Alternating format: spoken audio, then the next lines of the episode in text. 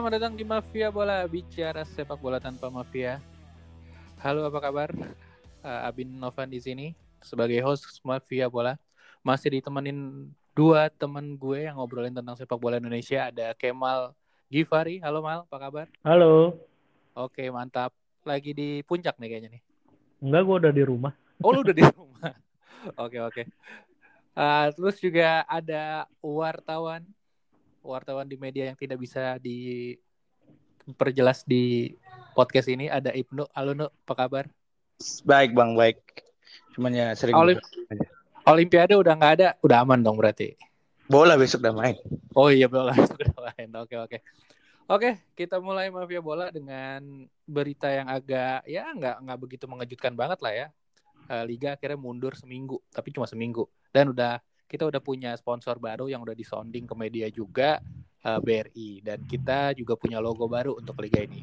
Menurut lo uh, Ibnu dulu nih, lo lo yang yang udah ngelihat di lapangan gimana kira-kira uh, apa tanggapan klub atau apa uh, apa sih namanya uh, follow up dari klub ketika mereka dengar liga ini akan mundur gitu. Kalau banyakkan klub sih komentarnya kan pasti ya positif gitu berharap jangan mundur-mundur lagi gitu.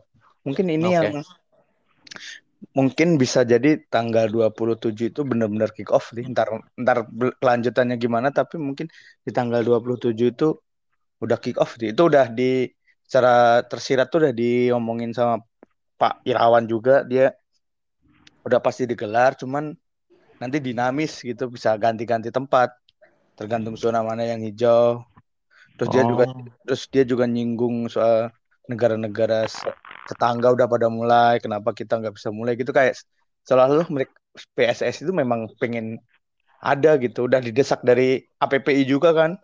Iya iya. Dari APPI dari klub pasti udah banyak yang nggak walaupun nggak di update di media tapi pas secara di bawah gitu pasti secara internal gitu pasti klub udah pada dorong masih segera mulailah Pak gitu udah ngontrak pemain. Hmm, mungkin tanggal okay, 27 okay. ini udah mungkin mungkin tanggal tanggal 27 jalan aja dulu match pertama, nah match kedua, match ketiga mm -hmm. dulu deh nih kita nggak tahu deh nih kita ya. Mungkin kayak gitu dulu kali ya. Iya mudah-mudahan sih. Lancar ya, Katanya ya. di Jabo di wilayah Jakarta dulu sih, Jakarta Banten apa gitu. Hmm, oh iya bagus lah. Oke mal, kalau lu mal ngelihatnya liga ini mundur nih alasannya yang paling signifikan apa sih mal sebenarnya mal? Ya karena ppkm-nya juga diundur kan, otomatis kan persiapan timnya kayak beberapa tim kan belum bisa ngumpul latihan karena terkendala izin latihan ya kan karena ppkm-nya makin diperpanjang. Cuma ya gue sih nggak heran ya kalau dimundur-mundurin terus. Lagian juga tim juga belum pada ngumpul. Gue sih udah mikir ya, wah ini jalan tanggal 20 umpamanya besok beneran jalan 20. Dikabarinnya tuh di akhir atau di awal bulan Agustus gitu. Iya, gimana tim mau ngumpulin pemain kan gitu kan? Secara logikanya. Ya, belum lagi kan di Indonesia itu izinnya itu loh, Bang. Terlalu banyak yang harus diizinin gitu. Jadi nah, mungkin dia. mungkin bikin lama itu kan ketika PSSI oke okay lah oke okay, PSSI siap. Tim-tim siap gitu. Izin ke Polri izin ke BNPB gitu. Ya itu yang mungkin agak memperlambat gitu. Kemarin kan si harusnya kan tanggal 20 ya tanggal 20 si PSSI itu udah PSSI udah yakin tanggal 20 bisa gitu. Giliran ketemu ya mundur. Pasti begitu. Nggak heran ya nggak heran ya, ya. udah biasa.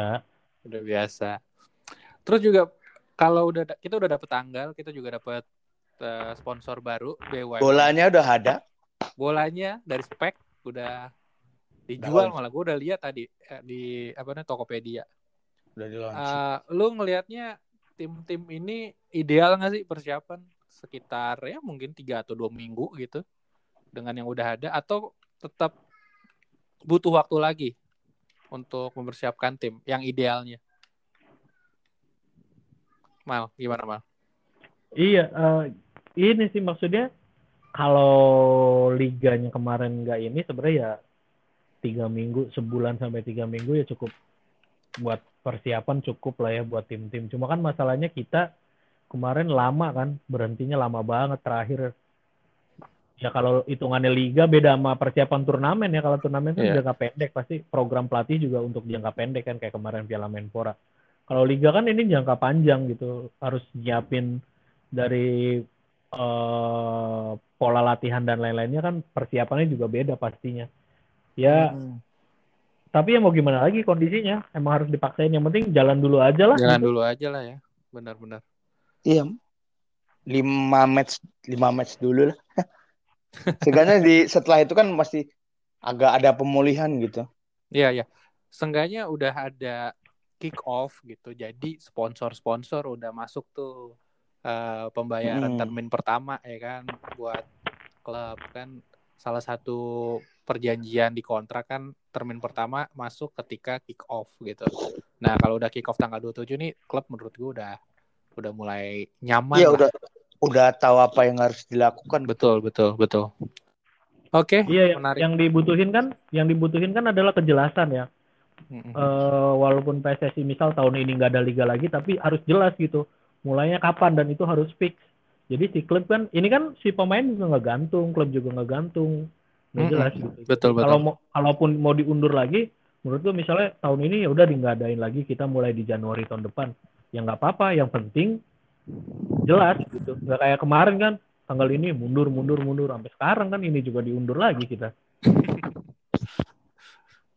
Oke sih menarik sih. Tapi ya kita apresiasi PT LIB dan PSSI eh, orang yang beberapa orang di PSSI lah ya yang udah akhirnya dapat eh, lampu hijau dari kepolisian kita bisa jalanin eh, liga di tanggal 27 insya Allah. Nah, Lalu juga untuk persiapan tim eh, yang gue yang gue baru update sih cuma PSM Makassar yang baru eh, kelihatan ngumpul ya. gue juga agak speechless eh, ngelihat PSM Makassar yang gue lihat secara tim nggak begitu apa ya nggak begitu ideal menurut gue buat PSM karena satu dan lain hal eh, ada beberapa tim lagi mungkin yang akan menyusul PSM gue denger dengar sih Persija semua pemainnya udah udah ada di Jakarta lo ada update nggak Nuk? tim mana lagi Nuk?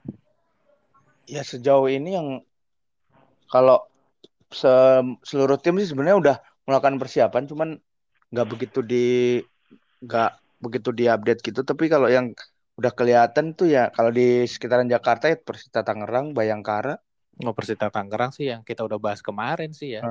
Bayangkara udah mulai, P- PSIS Semarang udah kelihatan, PSS Sleman sih belum begitu ya. Arema udah udah habisnya udah ada. Eh, BTW ngomongin PSIS ya, baru ditinggalin pelatihnya. Mm-mm. Iyalah. Iya karena nggak jelas gitu. nggak jelas kata- dia. Makanya Katanya- sekarang ini si Imran, coach Imran yang iya. Coach Imran Homaruri sekarang. gue sih gue sih ngelihatnya ya eh, persiapan ini ya pertama nggak ideal, yang kedua nggak serame gimana ya nggak bahasainnya nggak serame eh, musim-musim sebelumnya untuk bursa transfer gitu. Deket-deket mau liga mulai itu bursa transfer biasanya agak kenceng gitu beritanya. Ini yang gue dengar Persib juga katanya mau ngelepas Gianzola gitu. Gimana mal? Kira-kira mal? Iya, kalau masalah bursa transfer kan klub harus tahu kejelasan liga mulai kapan ya. Dia nggak berani ngontrak pemain Hmm, lah, iya, masuk akal pemain sih. juga. Masuk akal, masuk Jadi, akal. Jadi ya makanya ngelihat kita ngelihat bursa yang yang paling rame ya cuma Boas ke Borneo dan Mark ke Persib doang kemarin Hmm, yang- iya benar. paling gede. Sisanya ya biasa aja karena klub nggak berani yang nggak berani gambling juga. Dia ngin, eh, ngontrak pemain. Mungkin in- ngincer udah ada beberapa kak beberapa tim mungkin udah ada inceran pemain tapi ya nggak bisa langsung dikontrak juga. Hmm, iya masuk akal sih. Gue dengar kabar Gianzola bakal dipinjemin ke Persela karena gue lihat emang lini tengahnya Persib over ini ya, over player ya menurut gue ya kebanyakan ya. Tapi kayaknya yang musim ini nggak dipinjemin deh, kayaknya emang di Dijual. dijual kayaknya deh Gianzola karena emang Oh. ya sayang juga sih karena Gianzola kan salah satu yang kemarin di timnas Iya, U22 juara kan ya. juara juara. juara di timnas kemarin salah satu ininya kalau masih di Persib ya saingannya banyak termasuk adiknya kan. Hmm, ya betul. Jadi dan dia juga masuk ke timnas kan gara-gara main di Persela. Iya benar-benar. Dapat menit Iya. play yang banyak ya main di situ ya. Iya dan di skema Persib nggak masuk sih posisinya Gianzola. Iya soalnya di skema Persib posisinya Gianzola tuh biasanya ditaruhin pemain asing. Jadi ya susah Ada- lah bersaing. Iya. Ada Ezra soalnya di posisinya. Lagian juga ya oke lah di Persela juga bukan tim yang jelek juga. Memang pemain-pemain muda cukup oke lah di situ kayak Sadil Ramrani dulu di situ juga kan. Oh Iya iya. Oke. cocok sih Gianzola di sana di Persela. Iya. Eh ini gue ngomongin timnas tadi nyinggung-nyinggung timnas. Ini nggak ada di briefing tapi gue baru keingetan gitu. Ada tiga asisten pelatihnya Sintayong yang akhirnya cabut.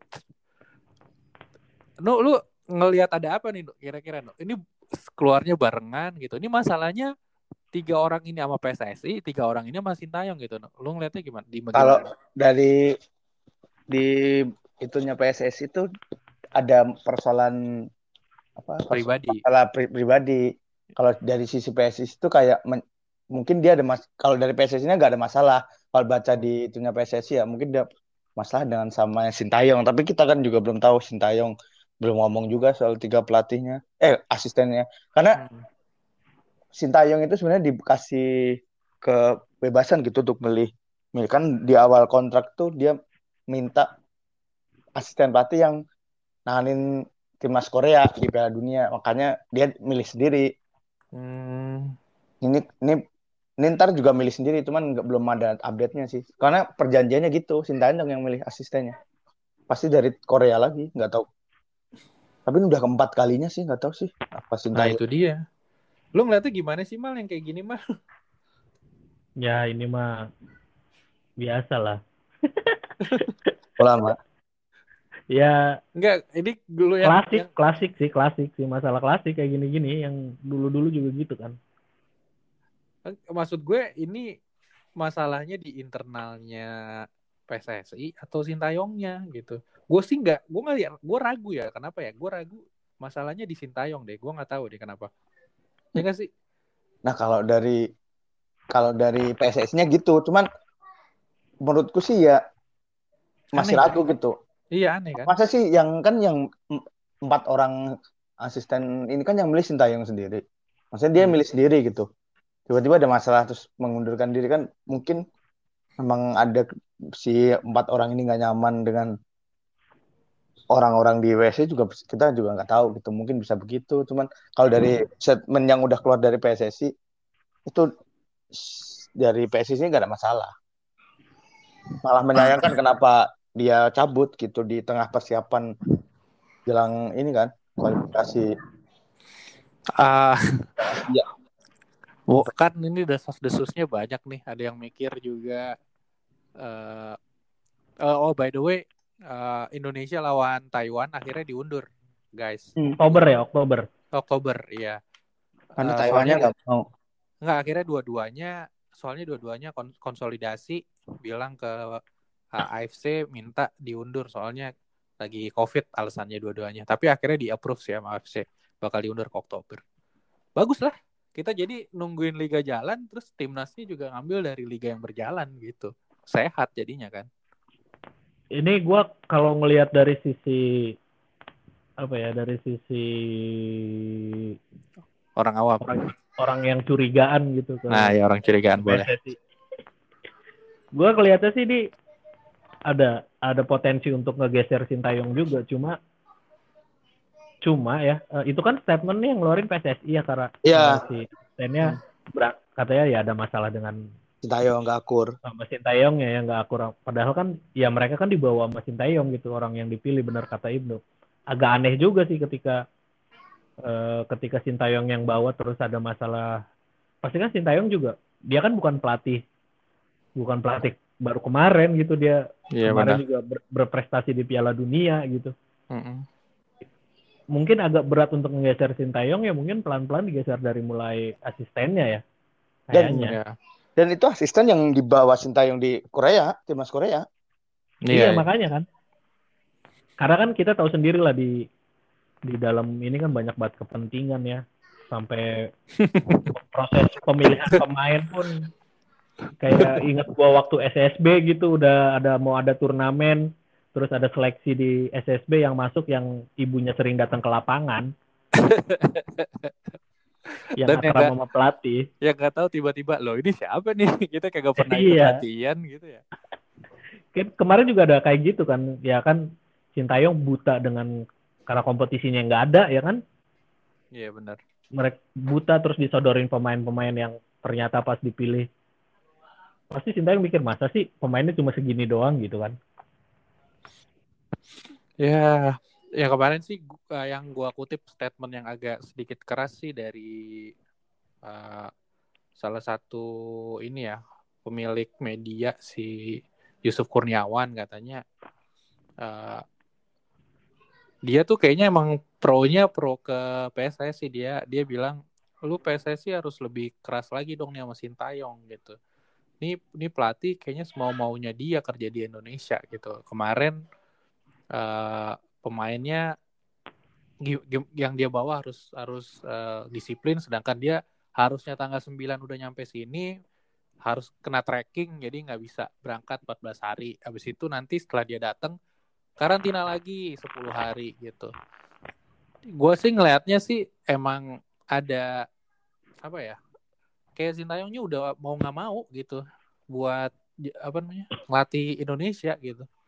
Iyalah dia gua aja pas dia deal gitu mau ngelatih timnas udah aneh tuh. Ini dijanjiin apa nih Sintayong mau ngelatih? Ya kita kan hitungannya negara antah berantah lah kalau di sepak bola ya. 172 ranking 172 Turun. iya sedangkan dia kemarin ngelatih ya main di Piala Dunia gitu. Secara karir kan turun ya. Agak aneh juga sih kemarin nggak tahu dijanjiin apa terus janjinya nggak ditepatin akhirnya Sintayongnya juga malas-malesan iya kira mungkin ke arah sana. Ya, gue ngeliat gue ngeliatnya sih secara ini ya secara secara ini aja secara ngelihat apa gesturnya dia aja kayaknya udah males-malesan nih pelatih. Ya kita ambil contohnya yang sebelum Sintayong gitu Luis Milla aja juga awalnya juga begitu terus akhirnya kan juga cabut juga. Tuh, entah apa ya masalahnya. Tapi kan di framingnya tetap Sin- Luis Millanya yang ini ya kalau Luis Mi- kalau Luis Milla itu dia kontraknya memang nggak diperpanjang ya malah waktu itu soalnya habis Asian Games waktu itu kan kontraknya kan emang selesai waktu Asian Games katanya mau diperpanjang tapi buar wuyur di dalam sudah tidak Tapi jadi. yang lucu adalah, yang lucu adalah ketika pemilihan pelatih timnas ya, kan Ah. dua kandidat tuh. Luis Milla kan masuk kandidat lagi ya. betul betul Luis Milla dan Sintayong terus. Yang lucu adalah negara kita kan peringkat FIFA-nya jangan Jauh. peringkat FIFA deh di Asia Tenggara aja kita udah kalah jauh gitu sama Vietnam. Sama Myanmar aja kita udah yang biasanya kita sering ngebantai Myanmar, sekarang agak kerja keras gitu ngelawan Myanmar. Mm-mm. Terus Filipina, terus si Luis Milla dan Sintayong harus pitching ke PSSI ngasih dia mau memberikan apa ke timnas Indonesia. Itu kan aneh ya. Maksudnya mereka kan pe- bukan pelatih yang Iya, biasa iya. gitu. Luis Milla jadi ya di Spanyol punya nama lah orang hitungannya ya pemain timnas Spanyol dulunya.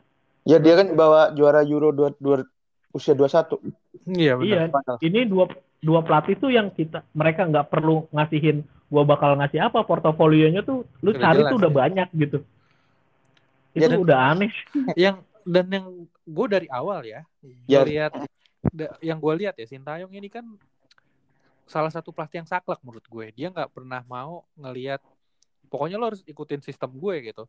Ya bias ya akhirnya kan kita Villanesia nggak tahu-tahu tahu-tahu nggak udah nggak dipakai dah tuh. Kayak apa tahu soalnya kita pakainya 442 gitu. Sedangkan kan kurikulum kita nih yang kita di SSB semuanya kan Villanesia 44 433 kan. Iya dan itu itu, itu aja udah aneh menurut gue kurikulum itu kan yang ngebuat Luis Milla. Nah, karena Luis Milla ngelihat permasalahan sepak bola Indonesia di masalahnya di mana akhirnya dia kan yang punya ide untuk menyeragamkan semua kurikulum dari mulai SSB sampai klub kan Hmm, ya benar. Dan gue nggak ngerti lagi gitu. Pas dia presentasi ya pasti nggak mungkin dong si Sintayong bilang nggak, gue bakal ikut Villanesia. Buktinya aja dia ngeluarinnya pola 442 gitu. gue sih agak aneh di situ pas akhirnya milihnya malah lebih condong ke Luis Mi ke Sintayong. Aneh banget sih emang. Ya karena buat narik ini aja karena Sintayongnya masih anget banget. Piala Habis dunia. Piala Dunia. Habis Hmm. bantai Jerman. Iya. Habis bikin Jerman nggak lolos kan. Oke lah, kita tinggalkan lagi tinggalkan eh, berita tentang ini, tentang huru hara di PSSI ini yang kita nggak tahu sampai kapan kita bisa tahu nih kejelasannya. Tapi yang udah jelas dan yang sudah agak mengembirakan adalah pemain-pemain kita nih yang di luar negeri. Eh, ada beberapa kayak Ryuji, ada Syahrial Abimanyu, ada Natael Siringgo Ringgo, ada ada beberapa pemain yang udah aktif main di sana. Ada ini, ada note dari kalian mau? Lu ngelihatnya yang yang mau lu highlight siapa? Ya yang paling utama sih dua nama terakhir ya Abimanyu sama Natael si Ringo Ringo ya. Hmm. Abimanyu kemarin debut mainnya bagus walaupun ya walaupun gak terlalu lama gitu tapi Hmm. itu positif lah susah loh orang nembus nembus Johor. iya nembus tim utama jadi itu tim utamanya lah ya yang main di Liga Champion itu terus Bukan hitungannya dan hi- hitungannya pemain asing lagi kan si Abimanyu. Ya punya nilai jual lebih terus terus si Ringo Ringo walaupun main di Liga 2 nya Malaysia kan ya Ya. Iya betul. cuma dia sekarang jadi top skor klub mainnya juga bagus gua lihat beberapa kali cuplikannya Masih Ini- muda juga mal. iya Masih- si Natal si 20 Ringo tahun. Ringo kan Masih dia 20 juga di tahun. Liga iya di di Liga Indonesia juga disulut kan di Liga 2 juga Iya. bagus sih berarti itu ditemuin sama Apa Kelantan. Ya sama Kelantan terus dia bisa buktiin gitu oke banget sih Hmm. Lalu ada yang mau di highlight? Nu siapa nu selain Syahrian Abimanyu dan Siringgo Ringgo? Kalau yang Sadil mungkin? ya Sadil mau kalau Sadil mah udah oke sih sebenarnya beberapa musim kemarin juga udah bagus gitu. Cuman ya permasalahan di Liga Sing- Malaysia kan di kayak Johor gitu, Johor, Johor gitu. Si Kurniawan kan juga udah pernah kasih statement kalau kalau lawan Johor tuh bisa nahan imbang aja udah Udah Alhamdulillah bagus. gitu. Nyarinya yang yang lain gitu. Nyari kemenangan aja untuk tim lain. Cuman kalau Sadil memang kalau di Sabah ini kan dia pemain utama ya, maksudnya dia udah masuk inti, udah main full gitu dari 90 menit. Cuman ya karena ya itu Malaysia ya kalau lawan Johor pasti agak kesusahan. Johor Hmm. udah jago bener. Dan Abimanyu sih sebenarnya bagus sih. Dia prospeknya sih bagus gitu kalau dikasih main menit main 15 15 tiap tiap pekan mah bagus sih pasti bakal bakal terasa apalagi di, di Johor gitu Iya, apal- apalagi Abimanyu kan salah satu pemain yang punya IQ ya. Maksudnya dia passing-passingnya tuh iya kalau dilihat IQ IQ dari pemain Indonesia nih ah, salah satunya Abimanyu nih IQ-nya paling ada yang lebih tinggi gitu, ada yang tinggi. dan Eh, apa bagus visi visi mainnya bagus Abimanyu Iya. tuh Passing-passingnya tuh unpredictable sih emang. dan itu di Johor gantiin Safik Rahim tuh yang iya ganti legenda Malaysia loh posisinya iya posisinya Safik Rahim main di Ah, posisi Safik Rahim Iya betul. Dan Jadi juga motornya gitu. Eh, dan juga Syahrian gue lihat sih pas gue nonton eh, matchnya Johor kemarin lawan Sabah gitu. Di awal-awal emang agak grogi sih.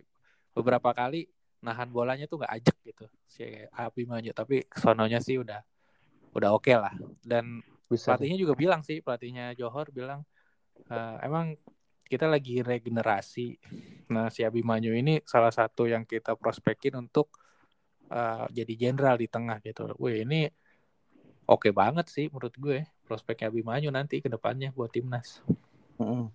terus bagus bagus Kavi sih sebenarnya. Oh iya bagus Kavi Utrecht. Kalau dia konsisten aja lah masih kan pasti di nggak nggak bakal dikasih main terus ya. Kalau di yang Utrecht mah pasti diganti di rolling. Karena banyak pemainnya gitu. Tapi kalau sekali dikasih bisa ngasih impact ya. top apa performan gitu pasti bakal di bakal jadi opsi gitu ke babak kedua Iya. Atau Dan yang se- se- pinjem- sebenarnya yang jadi man of the match-nya apa namanya pemain uh, Indonesia yang lagi di luar sih Asnawi menurut gua minggu lalu sih. Mainnya bagus. uh, determinan tapi sayangnya timnya kalah. Ya, kalau kalau Asnawi sih kalau harusnya kabarnya sih dari kabar yang beredar ini sel- tiap main itu bagus gitu. Dia kan di posisi kiri ya. Bagus Kanan, gitu. Ka- kanan kanan Kanan Kan kanan. kanan dia kan. Oh ya kanan. Bagus gitu. Selalu kalau di tayangan di cuplik-cuplikannya selalu ngasih ancaman, masih ngasih peluang. Cuman ya gitu.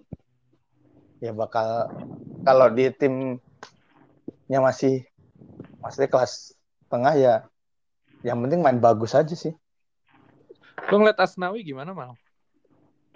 Asnawi ya udah nggak udah apa ya ya emang kelasnya dia lah udah dia emang paling menonjol waktu main di Liga Indonesia juga back back kanan modern lah Hmm, nggak ada loh maksudnya nggak padahal dia kan aslinya awalnya tuh Gelandang. waktu juniornya di gelandang bertahan kan Ya, box to Karena box di- lah. Iya, iya. karena di PSM ada ya masih banyak senior seniornya gitu yang Ya, yang penerusnya Samsul Samsul. Bahri kan ada Iya. di, terus di bawahnya ada siapa ada Rizky Pelu kan kemarin Heeh. di PSM ya terus jadi geser ke kanan digeser di kanan seingat gua waktu di timnas deh Dia tuh Timnasnya di- Indra Safri. Milla Indra Safri bukan? oh iya salah. Indra Safri Indra Safri Indra Safri. digeser ke kanan ternyata bagus sampai sekarang dia nemuin posisi nyamannya dia tapi di Korea juga kadang diposisiin jadi wing tapi tetap bagus gitu determinasinya tuh bagus bagus banget sih gua kayak bukan pemain Indonesia sih Iya. Asnawi tuh kelas kelasnya udah bukan menurut bukan. udah nggak usah pulang nggak usah pulang gitu sampai dia Iyalah, sampai Gaji- dia tua lah kalau udah tua baru balik nggak apa-apa lah gajinya gajinya paling gede loh dia. Pemain asing Indonesia di luar yang paling gede dia 6, 6 miliar. Dan ketika main di timnas kan kelihatan yang di luar-luar itu kayak Asnawi, Hmm, Abimanyu tuh kelihatan bedanya gitu. Egi gitu, wah kelihatan mainnya tuh beda gitu pas main di Qatar waktu itu. Hmm. Kan sorotan ke dari dari bentuk tubuh gitu udah beda kayak gitu. Iya. dari mental juga udah beda Iyalah. Eh, dan yang nggak kesorot banyak orang sebenarnya, tapi gue sih perhatiin gitu. Ini banget. Ryu, Ryu- Ryuji Utomo sebenarnya. Ryuji Utomo setiap minggu starter. Kalau di di klubnya Pineng dia salah satu apa pemain yang punyain high apa ya namanya eh, nyapu bola paling banyak lah gitu dibanding pemain lainnya. Ya, fan vital. Iya. Yang Tapi masalahnya dia di Pineng kan statusnya pinjaman kan dari Persija gitu. Iya. Menurut lo udah di sana aja dulu atau balik lagi ke Persija yang emang kurang kekurangan pemain nih sekarang nih. Ya, kalau Ya, kalau Gimana? Kayak Kemal dulu Kemal Kemal. Iya kalau ngelihat Ryuji ya Ryuji kan udah sempat main di Liga Liga Thailand sebelumnya Ya, PT terus pulang ke Indonesia pulang pulang ke Indonesia terus sekarang main di luar lagi. Menurut gue kalau kalau kayak gitu kan berarti ini kan si Ryuji ini diperhatiin ya sama tim-tim luar ya. Iya, iya, kalau untuk betul. kembali ke Indonesia menurut gue jangan deh kalau mau kalau karirnya masih mau bagus gitu. Hmm. Karena ya lu tahu sendiri lah pemain-pemain yang main di luar terus balik Iya. ke Indonesia karirnya nggak akan bagus sih. nggak balik lagi ya, nggak nggak nggak level lagi gitu ya mainnya. Iya. Kayak Evan Dimas lah salah satu. Nah, kayak kecuali kayak BP sama Eli Ebo ya, udah udah Oh, selesai iya, di sana. Nah itu beda lah, beda ini beda. Ya, ya lah. mereka kan udah udah di sana juga berprestasi gitu di Selangornya dihitungnya legend, Hmm. sangat dihargain gitu terus. Ya balik kan umurnya udah nggak muda gitu, bukan bukan umur produktif lagi ketika pulang ke Indonesia mereka berdua. Ya Iya, udah iya. nggak apa-apa kalau mau kayak gitu, jangan kayak Evan Dimas. Andik Andik itu lagi oke-okenya pulang lihat sendiri sekarang. Hmm. Gimana kira no, lo ngeliat Ryuji no prospeknya? kalau si Ryuji kan statusnya pinjaman ya kalau Hmm.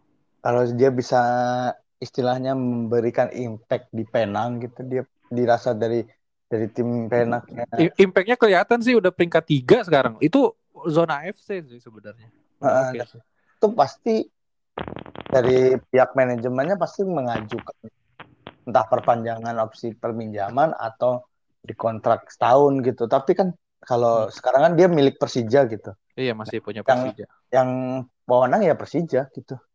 Dia bisa dita kalau kontraknya habis sudah ditarik, hmm. Persija nggak mau, bukan si pemainnya. Kalau soalnya dia statusnya kontrak di Persija, kecuali yeah. dia udah nggak kontak di Persija terus di Penang. Nah itu urusan si agen sama itu ini Dan, aja sih. Si Ryuji-nya ya kan sekarang kan manajer Persija Mas BP ya.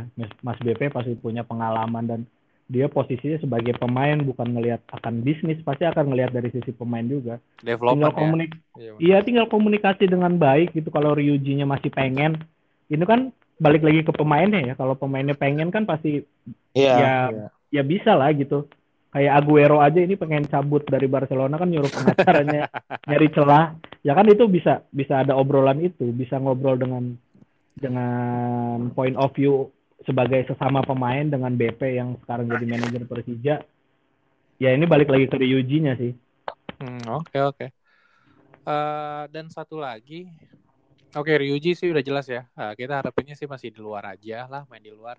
Dan kabarnya emang beberapa klub Liga 2-nya Timur Tengah deh kayaknya yang yang itu yang dulu pernah gituin Ryuji Al Najma apa di Bahrain sempat ngontak ini juga katanya Gabriel Budi lagi tadi gua gua baca tentang kondisi Ryuji sekarang katanya lebih bagus dia mau ambil lagi gitu kalau bisa tapi ya masalahnya Ryuji kan kontraknya panjang ya di Persija susah juga. Ya itu. Iya, ya itu maksudnya yang kontrak di Persija itu yang hmm. kalau pun ada obrolan bisa deal-dealan mah bisa di luar pinjaman iya, ting gitu. tinggal atau tinggal dibeli lah kalau ngelihat prospeknya Ryuji bagus ya kayak tim Bahrain kan iya. ya Liga 2-nya juga duitnya banyak lah. Ya banyak lah. Ya semahal-mahalnya pemain Indonesia lu bayarin juga. Mau ya. Mahal beli pemain Eropa gitu lu tinggal iya, betul. Persija mau ngejual kan Persija bisa dapat duit untuk cari pemain lain betul, kan betul betul betul. Ya tinggal tinggal mau nyari Uji sih ini mau mau balik ke Persija atau mau main di luar ya, terus berkarir di luar. Oke oke, menarik sih, menarik menarik. Uh, lalu juga yang belum jelas nih salah satu pemain kita yang digembor-gemborkan salah satu generasi yang emas uh, si Egi Egi Maulana Fikri sampai okay. sekarang belum dapat klub. Ada berita tentang dia. Sejauh ini sih katanya nunggu vaksin kedua vaksin keduanya udah seminggu uh, berapa hari yang lalu katanya dan sekarang gua katanya sih dengar-dengar dia udah ngurus visa tapi visanya nggak tahu ke mana nih gitu apakah benar nih kira-kira si Egi ini masih masih bisa main di Eropa? Kalau gue sih mendingan di Asia dulu sih. Kalau mau menurutku ya kalau mau dia bisa dapat main yang reguler gitu. Hmm. ya bener di Asia di Asia gitu. Entah itu di hmm. Malaysia atau Jepang. Nah itu Jepang oke okay sih. Jepang sih yang bagus tuh A atau kan, Korea ya kayak si Asnawi juga oke okay lah iya ting uh, eh gitu udah udahlah pulang aja gitu maksudnya maksud pulang tuh bukan ke Indonesia ya ke Asia aja gitu kalau main atau ya seenggaknya ke Australia lah Liga Australia kayak hmm, kemarin. Iya, itu bagus. Lebih main okay, dipinjemin. Yang penting Kabar, dia main kabar, reguler. Kabarnya sih visanya tuh dia ngambil visa yang ke Amerika. Gue nggak tahu nih, itu dia mau ngapain, mau liburan atau mau apa? Visa ke Amerika. Kalau bener nantinya main di Amerika sih, jangan sampai kayak ini ya, Andik Andik sama Samsir Alam yang baru dua minggu langsung cabut. DC United.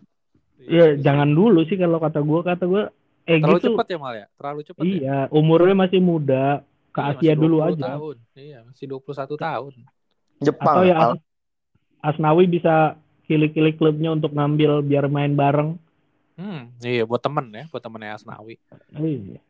Kan udah ada temen anaknya Sintayong. oh iya.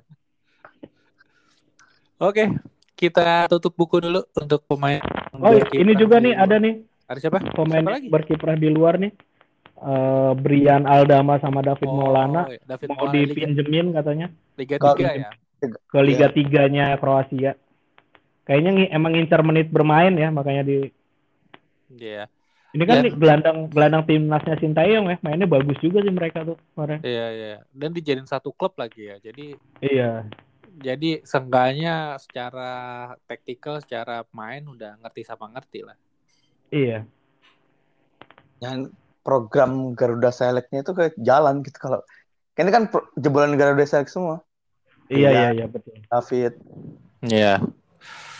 Kenapa eh taruh deh, kenapa kita eh kenapa Indonesia nggak ngambil si Dennis Wise aja ya buat jadi pelatihnya timnas ya? Wah, Padahal itu kalau gue yang lihatnya ya. Ah.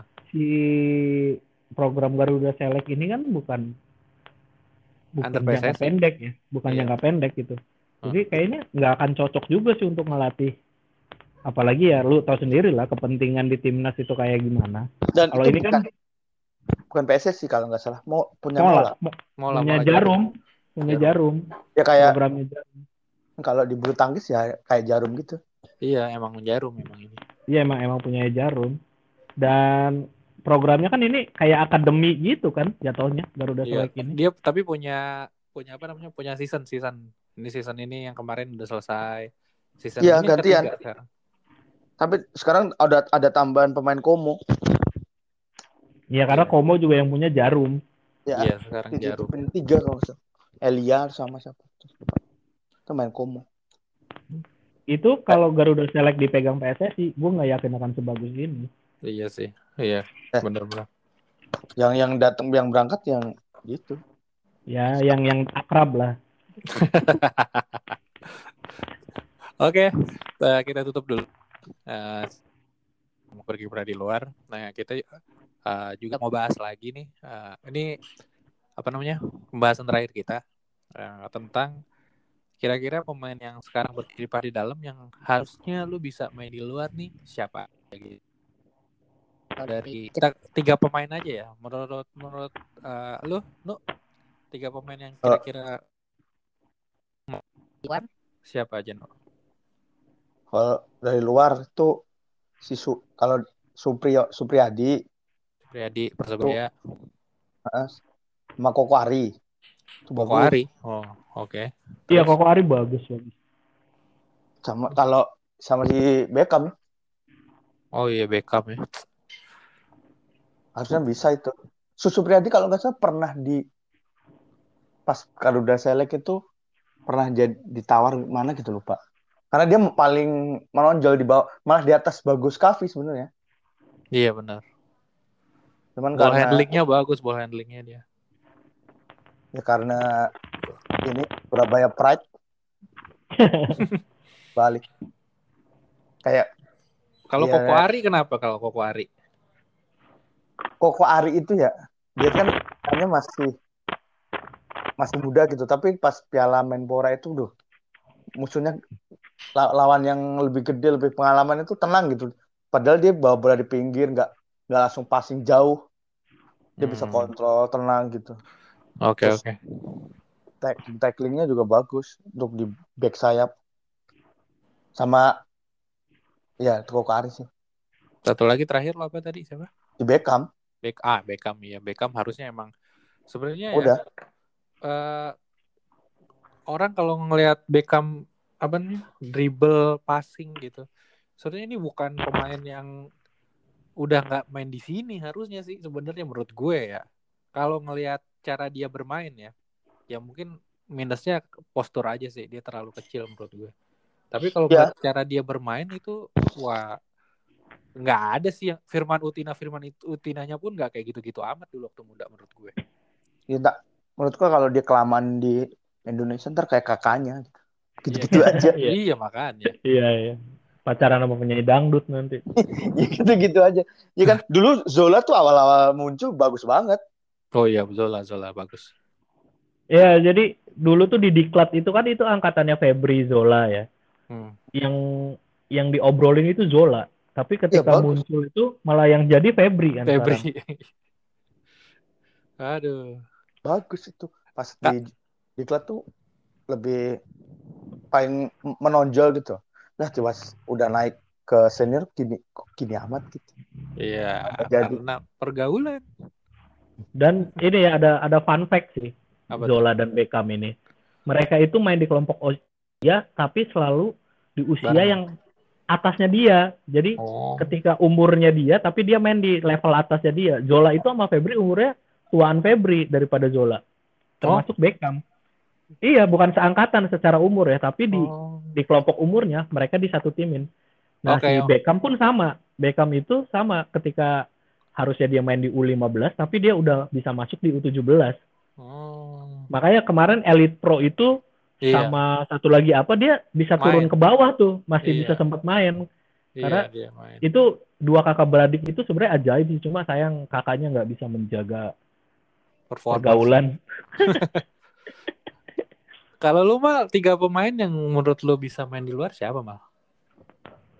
Tadi Beckham sama Supriyadi udah kesebut ya. Hmm. Mungkin Yang beda, yang beda dong, yang beda. Febri ya, Febri itu udah Nah, itu dia itu jagoan 2000 kan dia baru keluar tuh Piala Jenderal Sudirman tuh 2000 berapa tuh? 16 eh 15 ya. Hmm. 15 terus di TSC mainnya oke. Itu Sampai pelatihnya masuk- siapa mal? Persib mal. Itu Jajang Nurjaman. Jajang- Oh iya pas lah. Coach Jajang. Itu, terus dia mainnya oke di TSC duet sama Marcos Flores Nah iya. itu ajaib itu menurut gua eh, peak performanya Febri tuh ketika ada Marcos Flores ya. Terus Hmm. masuk di timnas jadi pilihan utamanya Luis Milla. Tapi setelah itu gue lihat udah gitu mentok gitu di situ karena ya main di sini terus sayang gitu. Hmm. Menurut gua sebenarnya telat sih harusnya dari kemarin-kemarin tuh udah cabut Iya, keluar. Cuma ya balik lagi kayak Supriyadi lokal Hmm. pride mau main di kebanggaan Tapi dari kalau- kecil. Kalau untuk Febri, gue tuh pernah dengar kabar sebenarnya Kurniawan tuh sebenarnya maunya dia, Febri. Iya, Tapi kagak mau dikasih sama Persib. Ya, iya karena per- Persibnya juga Homegrown. ngelihat ngelihat bisnis. homegrown. Kalau di Inggris homegrown. Iya. Lah, homegrown. harganya, harga harganya lebih mahal. Pasti mahal tuh Febri. Iya. Mahal mahal. Di di Persib itu salah satu pemain lokal yang paling mahal kontraknya tuh Febri. Iya, Iya, Febri, Supriyadi, Koko Ari tuh mahal, Rahmat Irianto tuh mahal-mahal. Karena dia homegrown. Orang dari As- itu. Asli ya. Karena kalau kayak Persib Bandung, Bali United, Persebaya tuh udah ngelihatnya bisnis kayak di luar gitu. Ketika pemain memang dari akademinya tuh nggak mungkin dilepas murah. Hmm. Iya. Persija nggak ada dong di Persija siapa ya? Atep, Atep. Terus? United gitu. siapa lagi? Siapa lagi mas? Siapa lagi mas? Kedua Rizky Ridho kemarin oke waktu di Kroasia. Wah, iya betul Rizky Ridho. Gue gue suka banget dari postur, dari ngebaca bola, duet sama Elkan Bagotnya cakep. Itu Iya sih. boleh sih tuh Rizky Ridho tuh main keluar tuh. Rizky Ridho oke sih. Kan kabarnya juga Rizky Ridho mau diambil sama Korea kan. Liga 2-nya juga. Tapi kebentur sama ini. Apa namanya? Eh, balik lagi yang dibilangin tadi si Home si ground. Bilang home ground. Jadi Enggak ya, kalaupun mau dilepas mahal. ada ada iya ada hal yang harus diberesin dulu di dalam gitu. Nah, itu agak susah. Oh iya balik lagi ke Beckham ya. Beckham itu sempat mau diambil Ayak kan. Iya ya. Oke. Gue lu pernah cerita, pra, ya diambil Ayak cuma karena menit bermain di Kroasianya kurang akhirnya nggak jadi. Terus Nah, kalau satu lagi menurut gue yang harusnya main di luar ya Arhan lah. Oh iya, Arhan. Sama tuh. Dia Korea juga tuh katanya. Bakal ke Korea. Iya Arhan udah di PSIS paling menonjol sendiri. Tadinya kan di PSIS Septian David ya yang kita lihat pemain mudanya yang oke gitu. Terus ketika Arhan kemarin di Piala Menpora ya semuanya berkat Arhan sih. PSIS bisa jalan jauh itu kemarin. Dan dan dia kapten loh. Waduh, gila gak lu? Umur segitu kapten loh. Iya kan angkatannya Rizky Ridho kan. Iya, gila kan? Angkatannya Beckham juga tuh. kapten itu generasi- gen- Generasi itu tuh harus udah cabut aja keluar lah. Iya bener ya. Cabut semuanya ya. Kalau lu siapa bin tiga bin? Kalau kalau gue tiga sih udah disebutin semua sih, tapi ada satu satu pemain mungkin gue nambahin karena tadi gue sebenarnya kalau gue eh, Febri, eh, Rizky Ridho dan satu pemain ini sebenarnya satu pemain ini eh, itu gue sebenarnya Nadeo gitu. Gue ada gue ada harapan eh, posisi kiper nih main di luar gitu supaya apa? Supaya balik lagi nanti bagusnya ke timnas gitu. Karena kalau lo mainnya di sini gitu, posisi kiper kan vital sebenarnya. Kalau kita belum punya kiper yang main di luar gitu, gue sih mau lihat gitu. Salah satu kiper kita yang gue lihat sekarang kayaknya proper untuk main di luar tuh salah satunya Nadio gitu. Ya kan dulu ada kan Kurnia Sandi. Ya jauh banget bro. yang ke sini-sini kan ya dibilang tadi no home ground semua Andri Tani Iya. lah si siapa namanya Kurnia Mega lah yang nggak mau kan posisi kiper tuh investasi jangka panjang lah. Kita jarang ngelihat klub tuh ganti-ganti kiper kan. Nah ke- kecuali emang kipernya bapuk dari mus- musim itu emang bapuk gitu. Tapi kalau gue lihat kalau kipernya oke-oke aja sih pasti di, di dipakai terus gitu. Nah gue pengen lihat nih kalau ada satu tim di Asia atau di Asia dulu lah seenggaknya di Thailand kayak yang yang kompetisinya bagus atau di either di Korea atau Timur Tengah gitu. Nadio nih sih gue mau lihat Nadio main di situ sih gitu. Ya BTW ngomongin kiper, kayak dulu pernah ada rumor kalau si Riyandi juga mau diambil tim luar deh. Iya, dulu wah umur 17 di klubnya antara klub ini. eh gue nggak tahu ya, tapi waktu pas dia umur 17 tuh emang mau diambil. Tapi bukan jadi di tim ini mal, bukan di tim senior kayaknya deh. Oh. Ya tapi nggak apa-apa lah buat dulu buat di U22-nya gitu. itu sih udah oke lah nggak apa-apa. Kayak Elkan Bagot juga kan bukan di Iya, awalnya kan bukan di tim utama kan. Iya, ya benar. proses itu masih muda. Oke. Nggak apa-apa kalau kalau ada ilmu kayak bagus sekarang dikasih kesempatan. Walaupun gua walaupun gua baca tadi dia nggak masuk tim Line yang up. dibawa dia nggak dimasuk itu ya nggak apa-apa kan lu dapat latihan yang beda lu dapat treatmentnya ya. treatment yang beda pulang bisa nularin itu di timnas gitu kayak gitu-gitu kan mahal gitu yang mahal itu Iya, bukan masalah bisa tembus tim utama apa enggak itu ya itu bagian dari proses kayak kasusnya itu Kurniawan. Dia kan nah iya kan dia latihan di Sampdoria gitu. Per- Sampdoria pas dia di sana kan tim yang bagus gitu, tim yang terbaik di saat itu. Ketika balik ke Indonesia ya nguasai sendiri. Iya udah nggak ada lawan Udah gak ada lawan sampai sampai tua sampai mau pensiun masih terbaik gitu. Karena udah di di sana kan latihannya pasti beda. beda Apalagi itu yang yang penting sih itu Apalagi Iya, iya, Sampdoria waktu itu ya. Iya, iya. Oke. terus gua berharap sama ini sih sama Komo kan sekarang ya yang punya orang Indonesia lah Ambil kan ya. walaupun di sana seri C ya nggak Seri apa-apa B, gitu Mal. Dari oh udah iya oh ya promosi ya ke seri B ya Promosi, iya, Mal. Seri B. iya Mal. maksud gua ya bisa lah gitu Garuda Select tuh selesai di sini selesai Garuda Select ada Berapa? beberapa pemain yang dibawa ke Komo gitu. Nah, mantap itu. Itu sih udah kita nggak usah mikirin PSSI punya program apalah, kita emang harus ya toh ini juga apa bulu tangkis juga kayak gitu kan di Iya, klub-klubnya yang benar-benar. Bulu jadi tangkis tuh masuk ke plasma masuk ke platnas tuh udah jadi gitu tinggal diolah benar. Benar, oles tipis-tipis benar, benar. Itu gue setuju tinggal banget. disatuin disatuin aja chemistry-nya. Benar, iya benar. betul Eh, salah satu prototipe eh, pembinaan yang bagus di Indonesia itu bulu tangkis emang. Jadi PBSI itu nggak mikirin lagi pemain. Pokoknya gue lihat di turnamen oke gue ambil gitu kan. Dan dia sistemnya degradasi kan. Kalau lu nggak perform iya. gue lempar gue balikin lagi ke, gitu. nah harusnya gitu kalau kalau kalau mau oke timnas tuh nggak usah mikirin program dari bawah gitu nggak usah lu tuh cuma mikirin gimana nih eh, bahan yang udah ada Mm-mm. dipoles dikit jadi gitu nah bahannya Benar. Dari klub dibuatnya ya. dari klub Iya benar. Ya kayak Inggris kemarin main oke kan itu pemain-pemain akademi semua itu banyak Iya. banget pemain akademi klub-klub Iya benar. kayak, kayak Rashford Rashford ya akademi Grilis juga akademi ya hampir Wow. semuanya itu Iya iya benar. pemain-pemain akademi jadi timnas tuh cuma ngumpulin disatuin visinya untuk timnas apa disatuin kekompakannya udah beres Hmm, Oke oke. Oke menarik sudah satu jam kita bicara tentang sepak bola Indonesia. Nah, dari liga, dari sintayong, dari pemain yang ada di luar dan potensi pemain yang ada di dalam.